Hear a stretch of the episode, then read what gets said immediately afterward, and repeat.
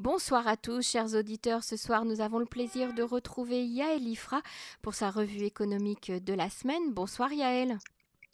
Bonsoir Emmanuel. Alors euh, Yaël, cette semaine, on a, on a sélectionné trois sujets importants. On va d'abord euh, parler du rapport euh, du procureur de l'État concernant le prix des fruits et des légumes, mais également un article très important de Samir Peretz concernant le troisième Israël. Alors vous allez nous expliquer ce qu'est le troisième Israël. Et puis on parlera en fin d'émission du coût de cette dernière guerre, les gardiens des remparts, cette guerre qui n'est pas encore terminée à Gaza, on peut déjà évaluer un certain coût euh, de cette opération euh, militaire, Yael. Alors on va démarrer, si vous êtes d'accord, avec cet article de Sami Peretz sur le troisième Israël. De quoi s'agit-il? On connaît euh, le second Israël, on sait qu'on parle de la périphérie, mais le troisième Israël, est-ce qu'il s'agit encore d'une société mise à l'écart et qui souffre d'inégalités? Bien, écoutez, euh, je crois qu'on peut euh, euh, rapporter assez facilement ce que dit Sami Peretz à ce que l'on disait de la société du Moyen Âge avec le tiers-État. Hein. Donc, c'est véritablement la, troisième partie de la population, celle qui est complètement laissée pour compte. Alors, je veux reprendre pour expliquer que Sami Peretz est donc euh, un des euh, commentateurs euh, seniors du magazine The Marker, qui écrit également dans le quotidien Haaretz, qui est particulièrement percutant, avec un point de vue très acéré sur la société israélienne, toujours un point de vue un peu transverse comme ça, qui vient révéler des choses que l'on ne voit pas forcément. Et ce qui est particulièrement intéressant, c'est que Sami Peretz n'est pas du tout issu de l'establishment euh, ashkénaze et du centre du pays, mais qu'il a grandi à Et que donc c'est véritablement un produit de la méritocratie israélienne dans ce qu'elle peut avoir euh, parfois de plus réussi et par conséquent on ne peut pas l'accuser euh, ni d'être euh, euh, comment dire prétentieux ni de regarder les gens de haut mais au contraire de très bien comprendre la réalité très complexe d'Israël. Et que nous dit Sami Peretz? Vous savez qu'on nous rebat les oreilles j'allais dire et moi-même je m'en suis fait l'écho un certain nombre de fois des deux Israël de cette mmh société à deux vitesses dans laquelle on vit dans laquelle le premier Israël serait l'élite ashkénaze qui a fondé le pays, les kibbutzim, l'armée, les grandes entreprises, l'université, en gros, on va le dire un peu comme ça, et la classe politique d'une certaine façon, et dans laquelle le deuxième Israël, c'était donc ce qu'on appelle la périphérie, euh, tous les euh, juifs originaires des pays orientaux, que ce soit l'Afrique du Nord, mais aussi évidemment le Yémen, l'Irak, l'Égypte et aussi par exemple les juifs de Roumanie, tous ceux qui ont servi à, peupler euh, les lignes frontières de l'État d'Israël et à le défendre contre des ennemis. Tous ceux que l'on a envoyés euh, dans le sable du Negev, euh, dans les Mahabarot et dans des camps qui étaient situés à côté des villes riches ashkénazes et qui ont dû pendant des années se traîner des stigmates, le racisme, l'envoi systématique en enseignement professionnel, l'incapacité à rentrer dans les universités. Alors évidemment, ça, c'est une première couche, entre guillemets, mais aujourd'hui, elle existe toujours. Hein. Euh, ce premier, ce deuxième Israël existe toujours, mmh même si euh, très largement les différences économiques se sont quand même amenuisées, même si euh, les 40 ans du pouvoir du Likoud et le remplacement du Mapai ont fait que cette société a accédé au cercle de pouvoir politique, à leur représentation dans les grandes entreprises. Bien sûr, il reste des bastions, mais aujourd'hui, on peut dire de manière générale que ce, qui, ce deuxième Israël se rapproche malgré tout du premier et puis qu'il, euh, comme lui, il obéit à la loi, il fait l'armée, euh, il paye des impôts, euh, c'est un citoyen qui se considère parfois peut-être comme de seconde zone, mais ce n'est en aucun cas quelqu'un qui se situe en dehors. Et ce que nous fait remarquer Sami Peretz, c'est qu'aujourd'hui, et à la lumière aussi bien du corona que de ce qui s'est passé ces dernières semaines, à savoir des émeutes et des affrontements extrêmement violents entre juifs et arabes israéliens euh, euh, dans, euh, dans, des villes dites mixtes, eh bien, on voit la présence d'un troisième Israël. Et ce troisième Israël, nous dit Sami Peret, c'est le troisième pour ce qui est de l'ordre de priorité dans les investissements, dans l'éducation, dans la santé, dans l'application de la loi dans ces territoires. Et évidemment, il s'agit de la société ultra-orthodoxe et des Arabes israéliens. Hein, puisque on peut dire que cette, ce tiers État dont j'ai parlé au début représente effectivement un tiers de la population israélienne.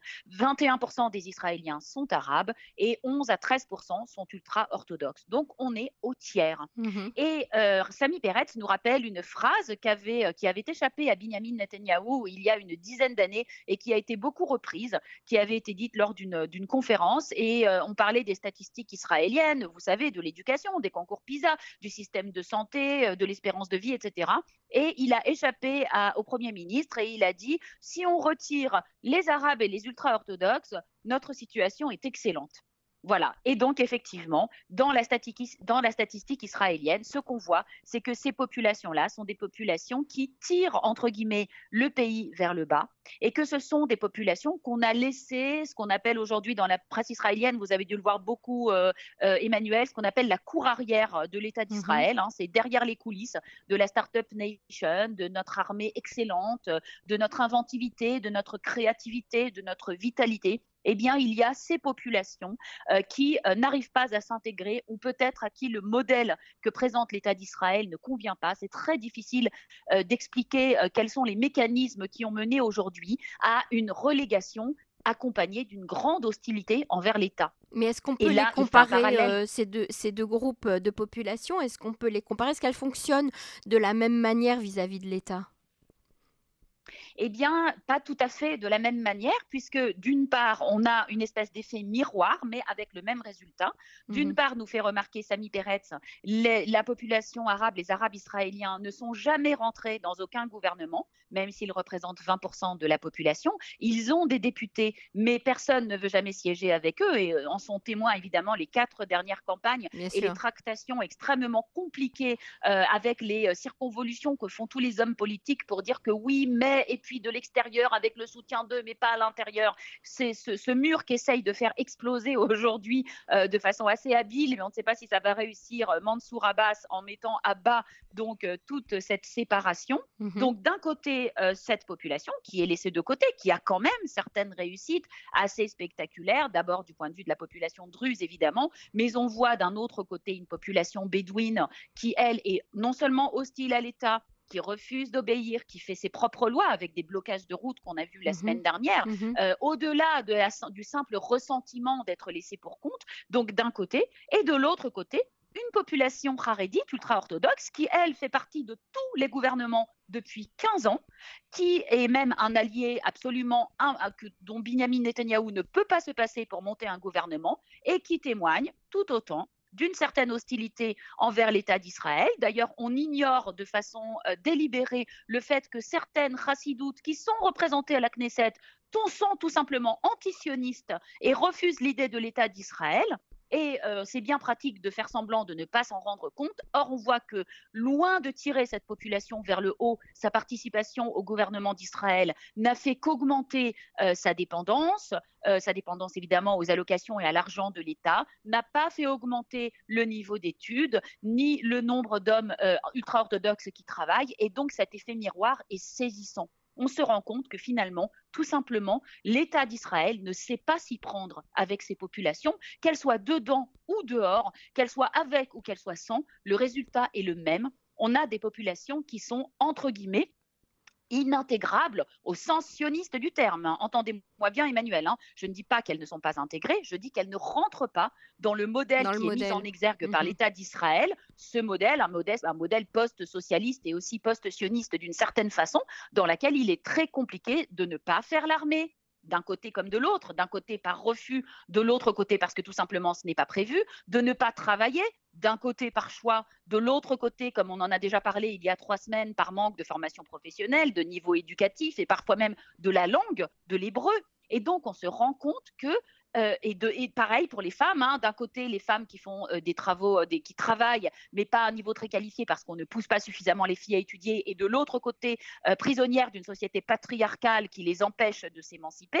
Donc, bien sûr qu'il y a des réussites, mais on se rend compte que là, quelque part, ce modèle est rouillé ce modèle ne fonctionne pas. Et ce que nous dit Sami Peretz, c'est que ces tensions euh, qui sont en train de se développer, il va falloir y faire face. On ne peut pas laisser le crime se développer dans la société arabe, fermer les yeux sur les dizaines de milliers d'armes illégales qui circulent sous mhm. prétexte que bon, ben, c'est des ramoulottes, euh, ils ont qu'à se tuer entre eux, etc. On ne peut pas fermer les yeux sur ce qui s'est passé à Méron, d'un autre côté, une catastrophe civile, 45 personnes qui ont, qui ont laissé la vie tout ça parce qu'on se dit oui, bon, enfin bon, on va pas euh, se mêler de leurs événements religieux, euh, c'est leur problème. Cette idée de c'est leur problème, évidemment, ne fonctionne pas dans une société moderne. Ce n'est tout simplement pas possible. Et ce que nous dit Sami Peretz pour terminer, c'est que en fait, ce troisième Israël n'intéresse pas vraiment le premier et le deuxième Israël. On préfère fermer les yeux, on préfère ne pas regarder et on préfère se servir de leur voix. C'est bah, ça qu'il explique. Il on, dit. On peut quand même dire que les partis religieux euh, euh, représentés à la Knesset, euh, ce sont les représentants de, ce, de ce public religieux dont vous parlez qui fait partie de ce troisième Israël.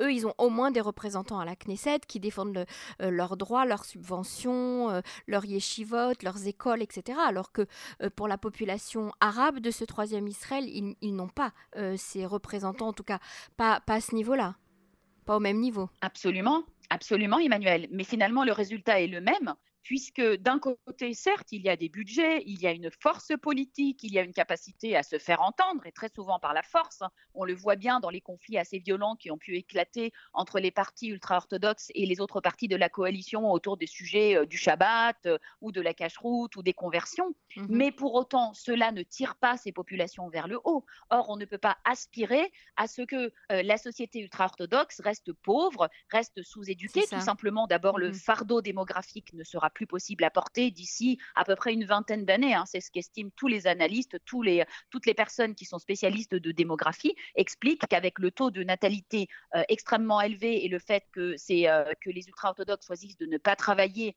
et euh, de consommer, bah, écoutez, aujourd'hui, c'est 13% de la population et ils consomment 55% des prestations sociales. Il faut comprendre ce que ça veut dire. Ça veut dire que dans 20-30 ans, on ne pourra plus financer ce modèle et que le niveau des soins, le niveau des infrastructures, le niveau de l'éducation, qui n'est déjà pas florissant, vont encore baisser parce qu'on n'aura tout simplement pas assez de personnes qui financent le modèle. Mais Sami Peretz ne se situe pas, euh, je vais terminer, hein, mais Sami Peretz ne se situe pas du tout euh, sur, ce, point de vue-là pour l'instant. Euh, il se situe plutôt sur l'idée que il faut arrêter de regarder de l'autre côté et de se dire qu'ils vont s'arranger entre eux que ça ne nous regarde pas, que ces mhm. gens-là sont trop différents de nous, qu'on n'a rien à leur dire, qu'on n'a qu'à leur donner un peu d'argent par-ci, par-là, saupoudrer des budgets ou leur en donner plein. Ça ne change rien. Une fois de plus, j'ai expliqué qu'on leur mhm. donne beaucoup ou pas beaucoup d'argent. le modèle social ne fonctionne pas. Et donc, je pense qu'il est temps pour les dirigeants de l'État d'Israël de laisser un petit peu de côté euh, leur, euh, leur euh, on va dire, leur aveuglement volontaire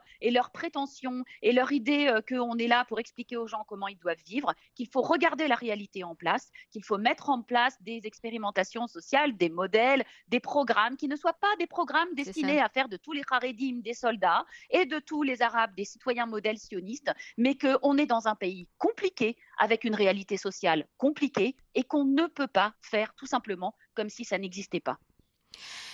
Tout à fait euh, intéressant. En tout cas, la constatation est très forte et euh, il faut absolument euh, en, tirer parti en, la prendre en considération. Alors, le deuxième sujet qu'on souhaitait aborder, il y a elle, c'est ce fameux rapport du procureur de l'État concernant le prix des fruits et des légumes. Ça nous concerne tous, hein, toutes les populations en Israël. Alors, qu'en est-il? Les prix sont toujours aussi élevés oui, alors c'est un rapport du contrôleur de l'État qui a été qui a été publié hier. J'ai beaucoup ri Emmanuel parce que j'ai écrit et parlé tellement de fois de ce problème que j'avais l'impression que le contrôleur de l'État l'avait un peu écrit pour moi. Euh, j'étais vraiment très contente de vous voir. Vous avez écouté. que tout y était. Alors, il ne s'agit pas seulement des fruits et des légumes, mais il s'agit euh, de euh, l'état euh, de la concurrence, des prix, du, enfin, du coût de la vie dans tout le secteur de l'alimentation. Et effectivement, Dieu sait que j'ai couvert ce sujet de tous les points de vue. Donc, je ne vais pas résumer des, constatations dont j'ai déjà beaucoup parlé. Il y a des choses qui, qui est très, très intéressant, c'est que le contrôleur de l'État, donc Netanyahu Engelman, qui est un contrôleur de l'État plutôt d'obédience très libérale, a été été frontalement affronté la, euh, la responsable de l'autorité de la concurrence, la fameuse Michal Alperin, dont je parle également assez souvent, et raconte dans son rapport toutes les réunions qu'il a euh, tenu, que son équipe a tenu avec elle, et il a essayé de, comprendre pourquoi elle ne faisait rien. Et donc, en fait, ce qui ressort de ce rapport, c'est extrêmement, mais c'est frappant, c'est qu'à chaque fois, il lui dit, alors on lui a fait remarquer que ça, et elle nous a dit, ah ben non, ça c'est pas possible, ah ben non, ça c'est pas possible, ah ben non, ça c'est pas intéressant. Alors, on se rend compte qu'il y a une autorité de la concurrence qui a complètement baissé les bras d'emblée devant les plus grosses faillites, les plus gros manquements de tout le système de la distribution euh, en Israël, avec, donc on va, je réénumère hein, les problèmes que nous connaissons déjà, Emmanuel, les taxes douanières, la protection complètement ridicule des agriculteurs euh, qui doit être payée par les consommateurs au lieu que l'État mette en place un système de soutien direct comme cela se fait dans tous les pays du monde, la concentration sur le marché sur laquelle on ferme les yeux par confort et par collusion entre les grosses entreprises qui font systématiquement d'ailleurs du chantage à l'emploi et les cercles du pouvoir, euh, les, euh, les, exigences complètement ridicules du ministère de la Santé quant à la soi-disant sécurité des aliments qui font qu'un dentifrice est considéré comme un médicament,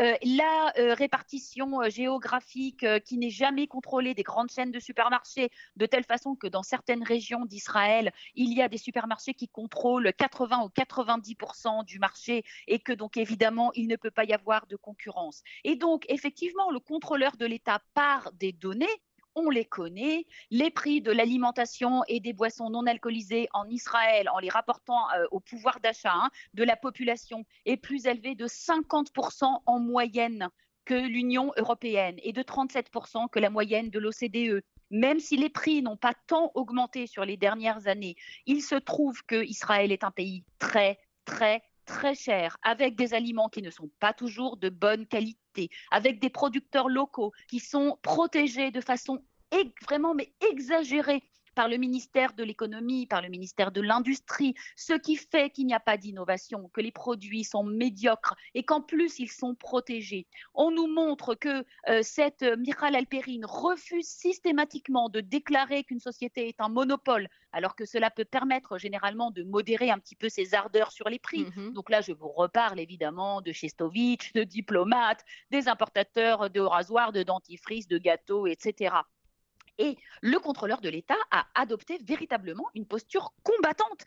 Et il a été rencontré les deux prédécesseurs de Miral Alperine, euh, donc David Guillot, vous savez, celui qui avait démissionné à cause du fameux mitzvah à gaz parce qu'il estimait justement que c'était une atteinte à la concurrence, et euh, Dror Strum, qui aujourd'hui euh, dirige un mouvement euh, citoyen qui s'appelle Revarnaki, qui essaye d'introduire un petit peu plus de, bon sens également dans tout le travail de l'État.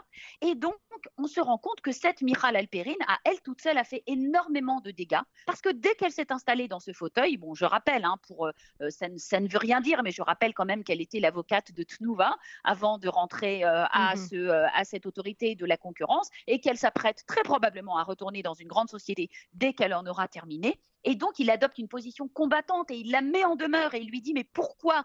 Et elle, à chaque fois, elle bat en tout, elle, elle, elle botte en touche et elle dit oui, on va vérifier. Oh, c'est difficile. Oh, on n'a pas les données. Et là, on se rend compte de la faiblesse du politique, de la faiblesse du gouvernement en Israël. C'est un choix. C'est un choix qui a été fait de faire que les consommateurs payent l'addition de tout ce système de privilèges qu'on a évoqué auparavant dans le cadre de l'article de Sami Peretz, parce que tout se recoupe en Israël, de tout ce système de grandes entreprises qui sont installées confortablement sur un marché et que personne ne veut jamais chercher à déloger, de ce système d'accointance entre l'État, des autorités faibles, des, euh, euh, députés qui sont envoyés par des groupes de pression à la Knesset, en particulier, bien entendu, les agriculteurs, pour lesquels c'est véritablement un scandale ce qui se passe ici. Et donc là, eh bien, on a décidé que quelqu'un va payer. Ce quelqu'un, c'est nous.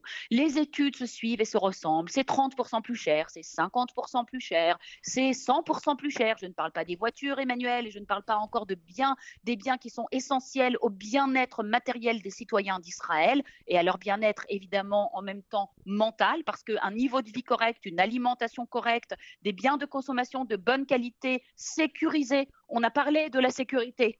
Euh, des jouets. Ça, c'est quelque chose de très important, des mmh jouets, etc. Et c'est toujours à nous de payer cette addition. Toujours à nous, avec une négligence, avec une espèce de pareil, on ferme les yeux, c'est pas grave. Qu'est-ce qu'on va faire, Emmanuel? On va pas aller vivre dans un autre pays? Eh bien, tout ça, c'est dénoncé quand même dans ce rapport du contrôleur de l'État. Et vous voulez parier, Emmanuel? Eh bien, ce, ce rapport du contrôleur de l'État, il va faire du bruit pendant trois jours. Déjà aujourd'hui, il n'y avait plus rien dans les journaux. Moi, j'ai l'intention d'en faire quand même plusieurs articles. Je continue mon projet de décryptage et d'analyse des produits de consommation courante, aussi bien au niveau économique et consommateur. Et mhm. il faut que se lève en Israël un mouvement de consommateurs, un mouvement citoyen qui réclame ses droits parce qu'on ne peut compter ni sur les entreprises, ni sur l'État, ni sur le régulateur pour nous défendre. Ni sur les politiciens. Aucun d'entre eux ne se penche aujourd'hui sur la question. Mhm. Ce sont tous des lobbyistes. Yael, euh, le dernier sujet que nous souhaitions aborder, c'est un sujet que nous vivons au quotidien aujourd'hui, puisque l'opération militaire euh, Les Gardiens des Remparts n'est toujours pas terminée au moment où, nous parlons. Euh, est-ce qu'on a déjà une première estimation du coût de cette opération militaire? Pas vraiment, Emmanuel, parce que, euh, enfin, on sait combien coûte euh, chaque élément, mais euh, les coûts, les se font généralement à la fin de la campagne. C'est ce qui s'est passé avec Tsukeitan. Donc, à la fin de la campagne, le ministère de la Défense vient avec, on va dire, son petit livre de comptes. Il s'assoit en face des représentants du ministère des Finances et on fait les comptes et on voit comment on va faire. Sauf que vous devez le savoir également, Emmanuel, le budget du ministère de la Défense est un budget qui n'est pas transparent. C'est le seul des budgets de l'État euh, dans lequel on ne sait pas ce qu'il y a à l'intérieur. Donc c'est une somme globale. On sait que c'est dans les environs de 80 milliards de shekels, hein, le plus gros budget euh, de l'État.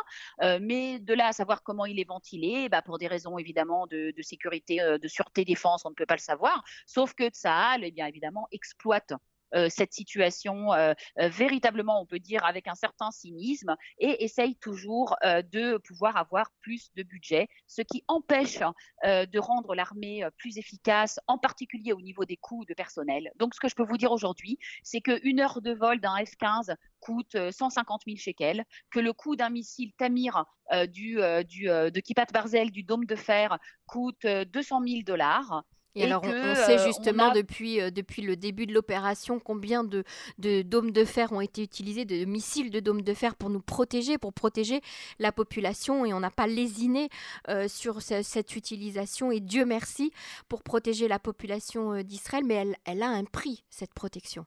Elle a bien sûr qu'elle a un prix. Un jour de combat aérien dans la bande de Gaza sans activité terrestre, d'accord? Et aujourd'hui d'à peu près 120 millions de shekels par jour de combat. D'accord? Mais simplement, il y a dix ans, cette même journée de combat était de 50 millions de shekels par jour. Ensuite, elle est passée à 80. Et puis l'armée dit sans cesse que, bien écoutez, les systèmes sont plus sophistiqués, euh, l'équipement coûte plus cher. Euh, voilà, on ne sait pas, on ne sait pas. Il n'y a aucune transparence. Et comme l'explique l'analyste euh, économique et militaire Avi Barelli dans le magazine The Marker, il nous dit tout ça c'est politique. De toute façon, quel est le coût réel? On ne le saura jamais véritablement et ce sera une fonction des rapports de force politiques entre l'armée et le ministère des Finances à un moment X du temps où on fermera les comptes euh, qui fera que l'armée obtiendra à 800 millions ou 1 milliard ou 2 milliards de shekels. Alors Avi Barelli fait un pari, donc on verra s'il est tenu. Il dit que selon lui, Sahel exigera exactement 2,2 milliards de shekels, sans aucun rapport avec la somme qu'a coûté la campagne, parce que c'est euh, le supplément de budget qu'elle avait réclamé l'année dernière et qu'elle n'a pas obtenu en raison euh, du déficit et puis euh, du fameux budget de continuité. Donc c'est intéressant. On va voir, on va voir ce qu'il en est. Et au-delà de ça, je voulais aussi souligner pour le coût économique, Emmanuel, que les Israéliens de leur côté, c'est-à-dire l'arrière, eux aussi évidemment ont essuyé de lourds, de lourds coûts économiques. Et il y avait aujourd'hui un article qui expliquait que de nombreux Israéliens ont été obligés de louer des appartements Airbnb ou des chambres d'hôtel parce qu'ils habitent dans euh, un des 800 euh, 000 appartements en Israël qui ne possèdent aucune, aucune défense contre une attaque aérienne. Donc c'est 2 millions d'Israéliens. Aucun abri. Aucun abri. Oui, oui, selon les données du Picou Aoref, 2 millions et demi d'Israéliens n'ont aucun accès à un espace protégé qui fonctionne. Alors, je vous passe sur les abris qui sont restés verrouillés euh, pendant les attaques aériennes, sur ceux qui sont utilisés pour stocker euh, du matériel ou des mobiliers, donc dans lesquels on ne peut pas rentrer. Mais par exemple, dans le centre du pays, il y a 400 000 appartements qui n'ont accès à aucun mamad, à aucun, qui n'ont pas d'abri non plus. Et il y a des personnes qui ont des jeunes enfants et qui, même sans avoir des jeunes enfants, ont très très peur. Et donc, il y a une explosion de la demande sur Airbnb. Il y a des hôtels qui font des promotions. Les Israéliens sont obligés d'aller à l'hôtel pour se protéger des missiles. Et le programme Tama 38, qui était destiné, vous savez, à renforcer les bâtiments euh, en cas de tremblement de terre, hein, pas du tout contre les bombardements. Généralement, quand on réhabilitait ces bâtiments, euh, on ajoutait un mamad, mais ce n'est pas obligatoire. Donc, sur 800 000 euh, appartements qui étaient éligibles à ce programme, seuls 115 000 ont été ou sont en cours de réhabilitation. Ça vous donne une idée. Il n'y a pas qu'Ashkelon, il n'y a pas que Sderot, au contraire, où on a fait beaucoup d'efforts pour protéger les populations. Au centre du pays, sous les bombes de Tel Aviv, enfin à Tel Aviv et à Ramat Gan, il y a des tonnes d'appartements qui n'ont aucun abri. Et donc, je terminerai sur une petite note un peu amusante, Emmanuel, parce que quand même, l'inventivité israélienne a tout de suite trouvé des solutions. Et donc, je vous annonce l'existence de deux sociétés, enfin, il y en a plus, mais les deux principales. Une qui vous monte un pliants dans votre maison, Emmanuel. Donc, ce sont des plaques d'acier euh, qui peuvent être de certaines, de, selon la taille, enfin selon votre famille. Hein. Donc, vous commandez, on vous installe une structure qui se déplie un peu, vous savez, comme le lit armoire. oui, tout à fait. Voilà, donc là, c'est des plaques en acier euh, qui sont renforcées. Donc, vous le montez et puis, bah, quand l'alerte est terminée, vous le démontez. Ça coûte combien? euh, ça coûte dans les 60 000 shekels. Et sinon, il y a une autre société, parce que quand on veut installer un mamad dans un immeuble, il faut l'accord de 60% des locataires, et parfois certains ne veulent pas, ou tout simplement ça coûte trop cher. Donc d'autres vous proposent de venir renforcer les murs d'une de vos pièces, de boucher les fenêtres, de euh, recouvrir tous les murs avec un matériau euh, résistant. Ça aussi, c'est de l'ordre de 75 euh, 000 shekels pour une pièce. Et donc, eh bien, écoutez, les Israéliens sont une fois de plus livrés à eux-mêmes. on leur demande de se débrouiller, parce qu'évidemment, vous doutez bien qu'on ne va pas leur rembourser ces dépenses. Euh, et donc, une fois de plus, comme en cas de crise, on se rend compte des manquements, on se rend compte de l'impréparation. Et j'espère, j'espère fortement, parce que c'est vrai qu'on ne peut pas dire que Tel Aviv était euh, quand même sous la menace, euh, voilà, mais aujourd'hui, on comprend que ça risque de se reproduire de plus en plus souvent. Hier, on a tiré sur Haïfa. Donc je pense qu'il est temps euh, que parmi les 80 milliards hein, du euh, budget de la défense, peut-être pourrait-on en attribuer 2, 3, 4 milliards, je ne sais pas moi, hein, pour pouvoir euh, renforcer les bâtiments, remettre en état les abris et faire en sorte que les citoyens de l'État d'Israël, qui payent déjà très cher, on l'a déjà dit, un grand nombre de choses, et aussi leur sécurité, puissent au moins, en cas d'alerte, avoir où se réfugier avec leur famille. Yael Ifra, merci beaucoup pour cette revue de presse économique passionnante comme chaque semaine. On vous retrouve la semaine prochaine dans la paix, je l'espère. Merci beaucoup. Shabbat Shalom. Shabbat Shalom, Emmanuel.